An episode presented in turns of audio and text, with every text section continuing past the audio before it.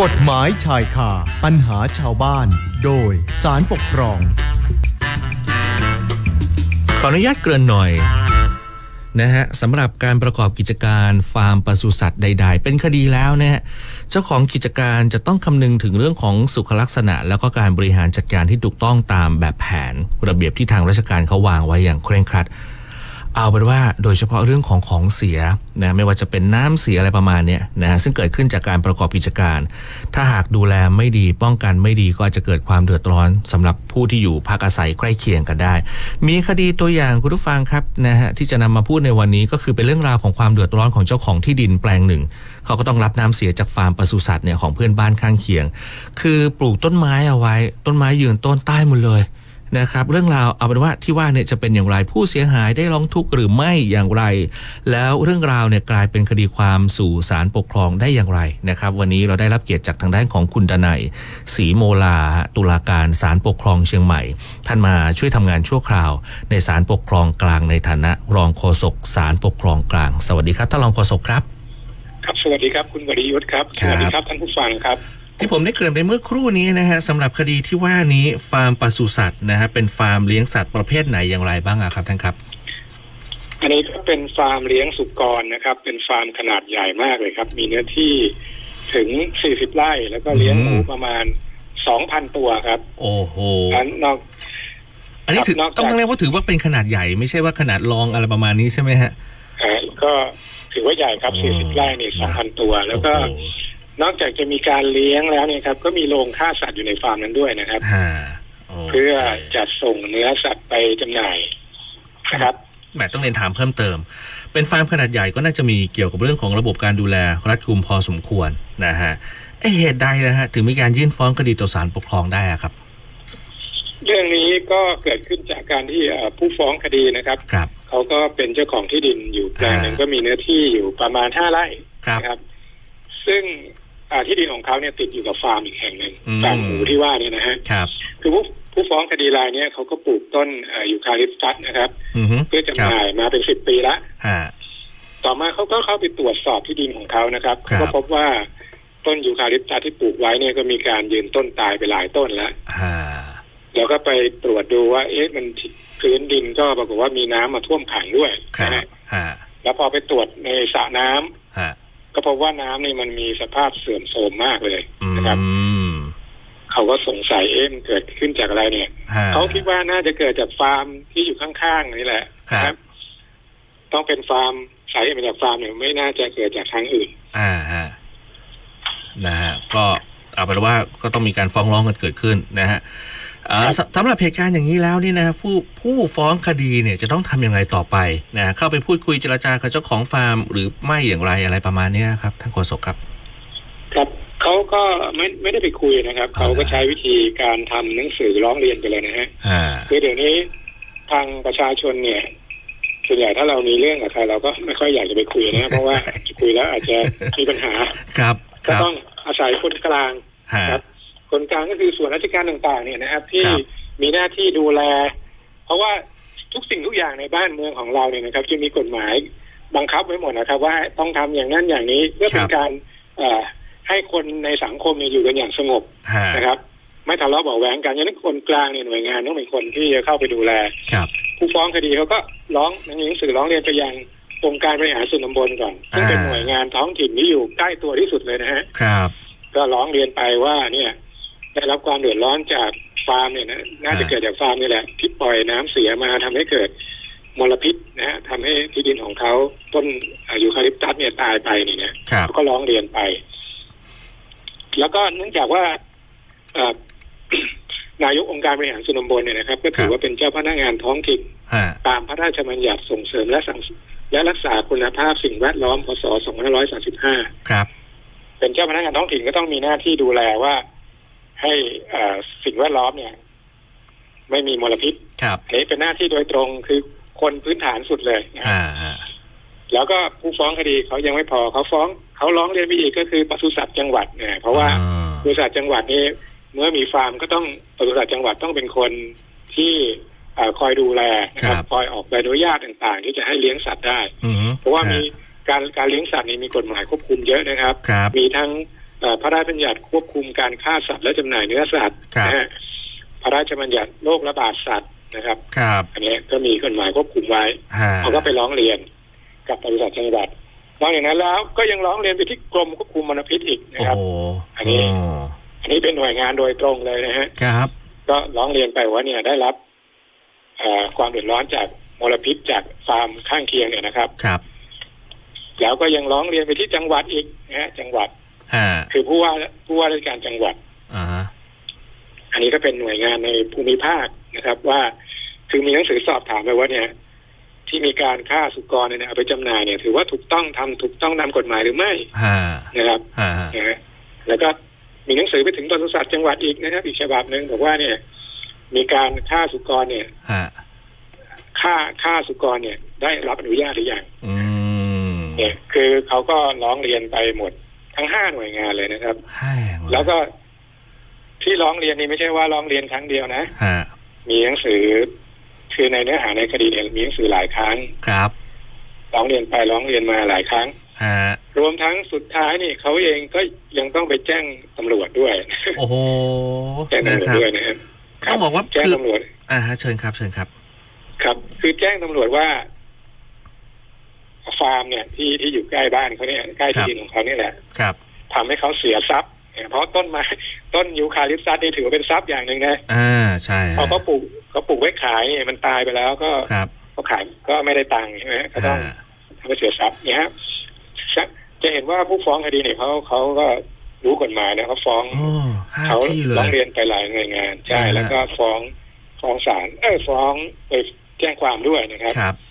คือคือตรงนี้เนี่ยแล้วทางหน่วยงานต่างๆ ที่ได้รับเรื่องร้องเรียนมาแล้วเนี่ยเขาดำเนินการขั้นตอนอะไรต่ออย่างไรบ้างอะครับท่านรองครับ คือจริงๆอ่ะเรื่องนี้หน่วยงานเขาก็ไม่ได้นิ่งนอนใจนะครับอย่าง ครับ จังหวัดเนี่ย ฮะ จังหวัดเขาก็เข้าไปตรวจสอบแล้ว พื้นที่ดูเอ่อเขาก็พบว่ามีมีการปล่อยน้ำเสียจริงนะฮะแล้วก็ก็ให้สำนักงานสิ่งแวดล้อมของจังหวัดเนี่ยเข้าไป ครับ จัดการแก้ไขนะฮะ ฮะ กรมควบคุมมลพิษก็เข้าไปตรวจดูนะครับ ก็ไปไปแนะนำว่าให้ฟาร์มเนี่ยไปดำเนินการปรับปรุงซ่อมแซม ครับ แก้ไขบ่อบำบัดน้ำเสียนะครับ อืม ก็สั่งการไป ส่วนองค์การบริหารส่วนตำบลที่เป็นเจ้าของพื้นที่เนี่ย ครับ ก็เข้าไปสั่งการอีกเหมือนกันว่าให้มีการทำคันดิน ฮะ นะครับทำคันดินเป็นขนาดใหญ่เลย เพื่อว่าไม่ให้น้ำมันรั่วไหลออกไป อืมครับ เนี่ยเขาก็แก้ไขอยู่ ฮะ แต่ว่าแม้จะมีการหน่วยงานจะเข้าไปดำเนินการเหล่าเนี้ย ปัญหามันก็ยังไม่ไม่หมดไปนะครับ เพราะว่าผู้ฟ้องคดีเขาก็ยังได้รับเอ่อความเดือดร้อนจากน้ำเสียจากฟาร์ม ครับ ฟาร์มสุกรนี้อยู่ ครั จ บ นถึงปัจจุบันเนี่ยเขาก็ยังเดือดร้อนอยู่เขาก็เลยต้องนำคดีมาฟ้องต่อศาลปกครองนะครับ ฮะ ว่าคือเขามองว่าเจ้าหน้าที่เนี่ยยังไม่ทำอย่างจริงจัง อ่า คือแม้จะจะมีหนังสือตอบว่าทำอย่างนั้นอย่างนี้ แต่ว่าปัญหามันยังเกิดอยู่ ครับ ก็แสดงว่าไม่ได้ทำอย่างจริงจังนี่ผู้ฟ้อง อืม คดีก็เห็นอย่างนั้น ครับ เขาเลยมาฟ้องศาลว่า เจ้าหน้าที่ทั้งหลายแหล่ที่เขาร้องเรียนไปเนี่ย ละเลยต่อหน้าที่นะครับ ฮะ ก็เป็นคดีที่ศาลปกครองครับ แล้วตรงนี้ศาลปกครองพิจารณาแล้วเห็นเป็นอย่างไรบ้างอะครับท่านรองครับ เอ่อในเรื่องนี้ศาลปกครองก็ต้องพิจารณากฎหมายที่เกี่ยวข้องก็คือ ครับ พระราชบัญญัติส่งเสริมและรักษาคุณภาพสิ่งแวดล้อมพศ 2535 นะครับ ครับ ซึ่งก็ได้มีประกาศของกระทรวงทรัพยากรธรรมชาตินี่บอกกำหนดว่า การเลี้ยงสุกรเนี่ยนะ ถือว่าเป็นแหล่งกำเนิดมลพิษนะ ฮะ อ่าคนที่เลี้ยงสุกรเนี่ย ถือว่า อืม ท่านเป็นผู้ทำทำให้เกิดแหล่งมลพิษขึ้นมา ครับ จะต้องมีการควบคุมในเรื่องของการปล่อยน้ำเสียที่จะปล่อยลงสู่อ่าแหล่งน้ำสาธารณะ ฮะ นะครับ อันนี้ศาลก็ไปพิจารณาดูแล้ว ก็เห็นว่าปศุสัตว์จังหวัดเนี่ยนะมีหน้าที่โดยตรงเลยนะครับ ที่ต้องไปอ่าร่วมมือดำเนินการกับหน่วยงานต่างๆ ในแก้ไขปัญหาที่เกิดจากฟาร์ม ครับ ฟาร์มหมูเนี่ยเพราะปศุสัตว์จังหวัดเป็นคนดูแลโดยตรงนะ ใช่ใช่ ดังนั้นการการทำหน้าที่เนี่ย เขาจะต้องไปติดตามตรวจสอบต่างๆ แล้วถ้าหากว่าปัญหามันยังไม่เสร็จ ยังไม่เสร็จเด็ดขาดไปเนี่ย เขาจะต้องมีคำสั่งปรับนะฮะปรับเจ้าของ เจ้าของฟาร์มเนี่ย ครับ แล้วถ้าปรับยังไม่ได้ผลเองก็ต้องสั่งปิด อืม หรือ ครับ พักใช้ใบอนุญาตเพิกถอนใบอนุญาตนี่เป็นคือขั้นสุดท้ายคือเพิกถอนใบอนุญาตเลยคือไม่ให้เลี้ยงละ ครับ นะครับต้อง ต้องใช้ไปตามขั้นตอนเหล่านี้ ฮะ ซึ่งก็ปรากฏว่าจากการดำเนินการแม้ว่าทางปศุสัตว์จังหวัดเนี่ยจะไปดำเนินการตามข้อเอ่อร้องเรียนของผู้ฟ้องคดีไปบ้างแล้วนะครับ โดยการ ฮะ มอบหมายให้พนักงานที่หน้าที่ไปประสานกับหน่วยงานที่เกี่ยวข้อง โดยทำคันดินเสริมขึ้นมามีการปลูกต้นไม้เพื่อลดการเอ่อทำรั้วนะครับปลูกต้นไม้รอบๆบ่อบำบัดน้ำเสียเพื่อลดการไหลซึม แต่ว่าข้อเที่จริงก็ปรากฏว่าสำนักงานสิ่งแวดล้อมเนี่ย เขาได้ไปตรวจสอบนะ ครับ คือเขาไปตรวจสอบ ดูไปเก็บตัวอย่าง อืมฮะ คือมันมีมันมีน้ำเนี่ยก็ไปเก็บตัวอย่างน้ำในสระน้ำของผู้ฟ้องคดี ครับ ก็พบว่ามีปริมาณเขาเรียกว่าความสกปรกของสารอินทรีย์อันนี้เป็นทางศัพท์ทางวิชาการนะครับ ฮะ ก็มีความสกปรกในยสูงเกินมาตรฐานมากเลยนะครับ อืม แล้วก็มีปริมาณแอมโมเนียไนโตรเจน อันนี้ก็เกินมาตรฐาน ครับ เกินเกินสูงมาก ถ้า แล้วก็เรื่องของอ่าเขาเรียกว่าการนำไฟฟ้าเนี่ยคือน้ำเนี่ย ถ้ามันมีของสกปรกอยู่อะมันก็จะมีการนำไฟฟ้าสูงมาก อ่า นอกจากจะตรวจที่สระน้ำของผู้ฟ้องคดีก็ไปคือน้ำเนี่ยมันมีการเจิ่งนองไปตามพื้นอีกนะ โอ้ มาครบเลยฮะฮะฮะ แถวแถว ครับ ถนนถนนสาธารณะเนี่ยมันจะมีน้ำอยู่ ฮะ สำนักสิ่งแวดล้อมเขาก็ไปตรวจดูนะครับ ครับ ก็พบว่าก็มีปริมาณสูงหมดนะทั้งสารอินทรีย์ทั้งแอมโมเนียไนโตรเจน ทั้งค่าการนำไฟฟ้าเนี่ยก็สูงทั้งนั้นเนี่ย มาครบ เพียง เล แต่ ย ว่าน้อยน้อยกว่าที่สารน้ำของผู้ฟ้องคดีหน่อย เพราะว่าผู้ฟ้องคดีอยู่ใกล้ไงฮะ ครับ ถ้ามันไกลออกไปมันก็ก็น้อย เจือจาง น้อยออกไป ฮะฮะ ขับเจือจางออกไป ครับ เพราะฉะนั้นผลการตรวจสอบเนี่ยก็ก็ฟังได้นะครับว่า มันยังมีน้ำรั่วซึมจากฟาร์มที่เลี้ยงสุกรเนี่ย ออกไป ยังแหล่งน้ำของผู้ฟ้องคดีแล้วก็ในที่ถนนสาธารณะด้วย ครับ อันนี้ก็ถือว่าความเดือดร้อนของผู้ฟ้องคดีเนี่ยเขายังไม่หมดสิ้นไปนะฮะ ฮะ ดังนั้นศาลก็เลยเห็นว่าปศุสัตว์จังหวัดเนยนะครับ ยังไม่ได้ใช้อำนาจหน้าที่ตามกฎหมาย อ่า ที่จะดำเนินการสั่งปรับ ครับ คือถ้ายังมีความเดือดร้อนอยู่ก็ต้องปรับเจ้าของ อืม ปรับแล้วยัง อันนี้ปรับนี่คือปรับเป็นรายวันเลยนะ อ๋อเหรอ ปรั ฮะ บเป็นรายวันทุกวันทุกวันทุกวัน ไม่ดีขึ้นก็เอาทุกวันน่ะเอาง่ายๆนะฮะ นะฮะแต่ว่าบางทีเนี่ยถ้าปรับมันก็ไม่มันก็ไม่สูงมาก ฮะ ดังนั้นบางทีเขาก็ยอมให้ปรับนะบางคนเนี่ย อ๋อ นะครับ อ๋อเหรอ ดังนั้นก็ต้องใช้วิธีขั้นรุนแรงขึ้นไปก็คืออ ม ต้องพักใช้ใบอนุญาตนะ อ่า ฮะ ต้องอย่างนี้เลยครับ พักใช้แล้วก็ถ้ามันยังทำพักใช้แล้วก็ยังฝืนฝ่าฝืนอยู่อะไรเงี้ยก็ต้องเพิกถอนไม่ให้ไม่ให้ทำอีกต่อไป ฮะ คือโดยสรุปก็คือคนที่จะเลี้ยงสุกรหรือทำฟาร์มอะไรต่างๆ เนี่ย ครับ ก็จะต้องคำนึงถึงคนที่อยู่รอบๆข้างด้วยนะฮะถ้าทำแล้วทำให้คนอื่นเดือดร้อนเนี่ยหน่วยราชการเขาต้องใช้อำนาจตามกฎหมายเหล่านี้ ฮะ ฉะนั้นเนี่ย ในเมื่อข้อเท็จจริงฟังว่าจากการไปตรวจสอบไอ้น้ำเนี่ยที่ว่ามันยังน้ำเสียอยู่นี่แหละ ฮะ ศาลก็จึงเห็นว่าตรงเนี้ยทางปศุสัตว์เนี่ย ก็ยังถือว่าละเลยต่อหน้าที่นะฮะ ครับ ในทางกฎหมายเนี่ยเขาเรียกว่าละเลยต่อหน้าที่ ครับ ตามที่กฎหมายกำหนดให้ปฏิบัติ ก็จึงต้องพิพากษาให้บริษัทจังหวัดเนี่ย ไปดำเนินการ ใช้อำนาจตามกฎหมาย ฮะ และรวมทั้งกรมควบคุมมลพิษด้วยเนี่ยก็ละเลยด้วย อืม สองหน่วยงานนี้นะครับ อืม สองหน่วยงานละเลย ฮะ ก็ให้ไปดำเนินการตามกฎหมายต่อไปนะครับ ฮะ อันนี้ อ๋อเอาเป็นนะว่าคดีก็คือสิ้นสุดแล้วใช่ไหมครับท่านรองครับ ครับคือคดีเนี้ย สรุปก็คือ แม้หน่วยงานจะเข้าไปแก้ไข อืม ปัญหาต่างๆ ฮะ อย่างที่ผมได้เรียนให้ท่านผู้ฟังและคุณเอ่อ วิริยุท วี ธ์ ร ครับ ยุทธ์ทราบแล้วเนี่ยนะครับ ครับ ก็ปรากฏว่าปัญหามันยังไม่จบ เมื่อปัญหาไม่จบก็ต้องใช้มาตรการนำกฎหมาย ตามมาตรการจากเบาไปถึง รุนแรงจนถึงเอ่อพักใช้เป็นเอ่อปิด คือเพิกถอนใบอนุญาต ครับ แต่เมื่อไม่ได้ทำก็ถือว่าละเลย อ่าฮะ คดีเรื่องนี้ครับ อ๋อ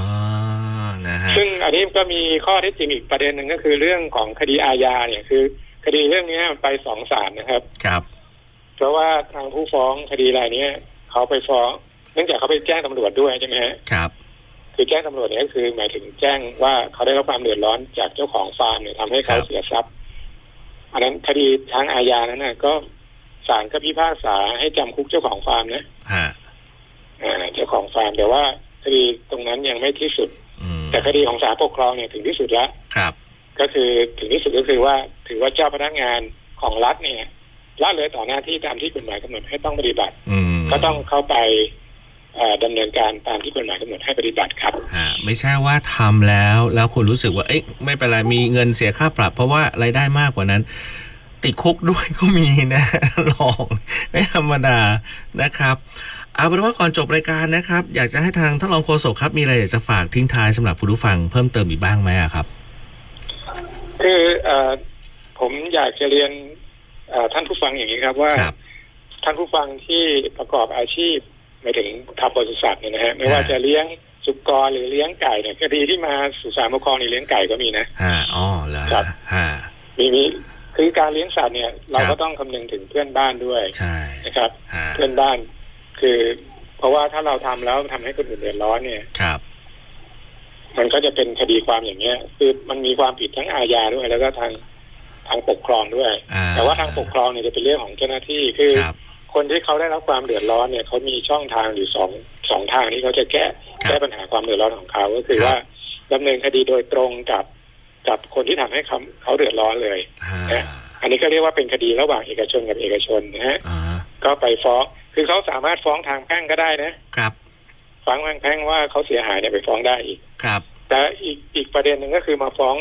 เป็นฟ้องเจ้าหน้าที่รัฐกับศาลปกครอง ฮะ นะครับ ค คือ รั ศา บ ลปกครองก็จะไปควบคุมดูแลเจ้าหน้าที่รัฐ คือทุกวันเนี้ยคดีประเภทเนี้ยจะมีมากขึ้นเรื่อยๆ เรื่องละเลยต่อหน้าที่ตามที่กฎหมายกำหนดให้ตให้ต้องปฏิบัติ ครับ เพราะว่า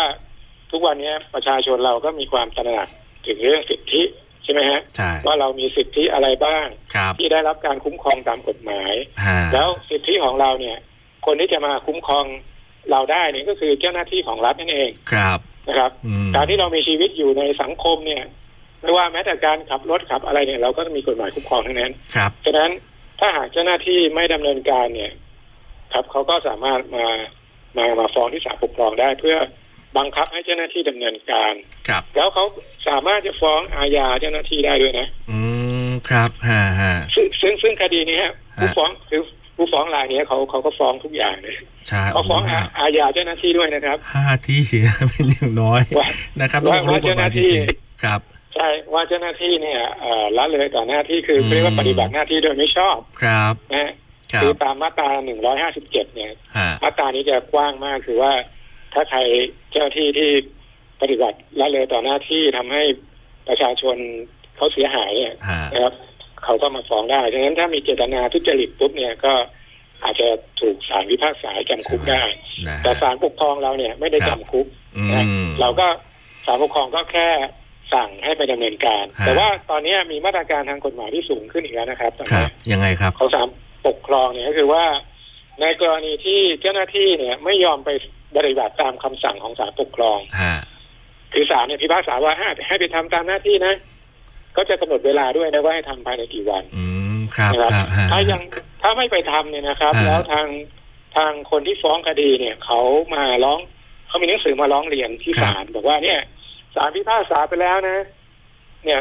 สมมติบอกว่าให้ทำภายในเก้าสิบวันใช่ไหมพอพ้นเก้าสิบวันปุ๊บโอ้ยังความเดือดร้อนก็ยังยังมีอยู่เหมือนเดิมเนี่ยแสดงว่าเจ้าหน้าที่ไม่ยอมไปปฏิบัติตามคำพิพากษาของศาล อืม เขาจะมีหนังสือมาร้องเรียนศาลก็จะสั่งให้สำนักบังคับคดีเดี๋ยวนี้ของศาลเรามีสำนักบังคับคดีนะครับ ครับ ส่งเจ้าหน้าที่ไปตรวจสอบเลยนะฮะ อืม ไปตรวจสอบเลยอย่างกรณีอย่างเงี้ย ก็ไปดูแล้วอ่ะมี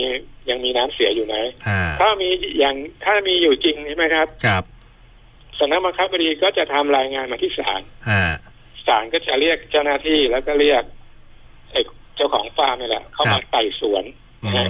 ฮะ ไต่สวนแล้วก็สอบถามดูอ่ะว่าเจ้าหน้าที่ปฏิบัติหน้าที่หรือยัง ครับ ถ้าฟังได้ว่าเจ้าหน้าที่ไม่ยอมปฏิบัติหน้าที่ ฮะ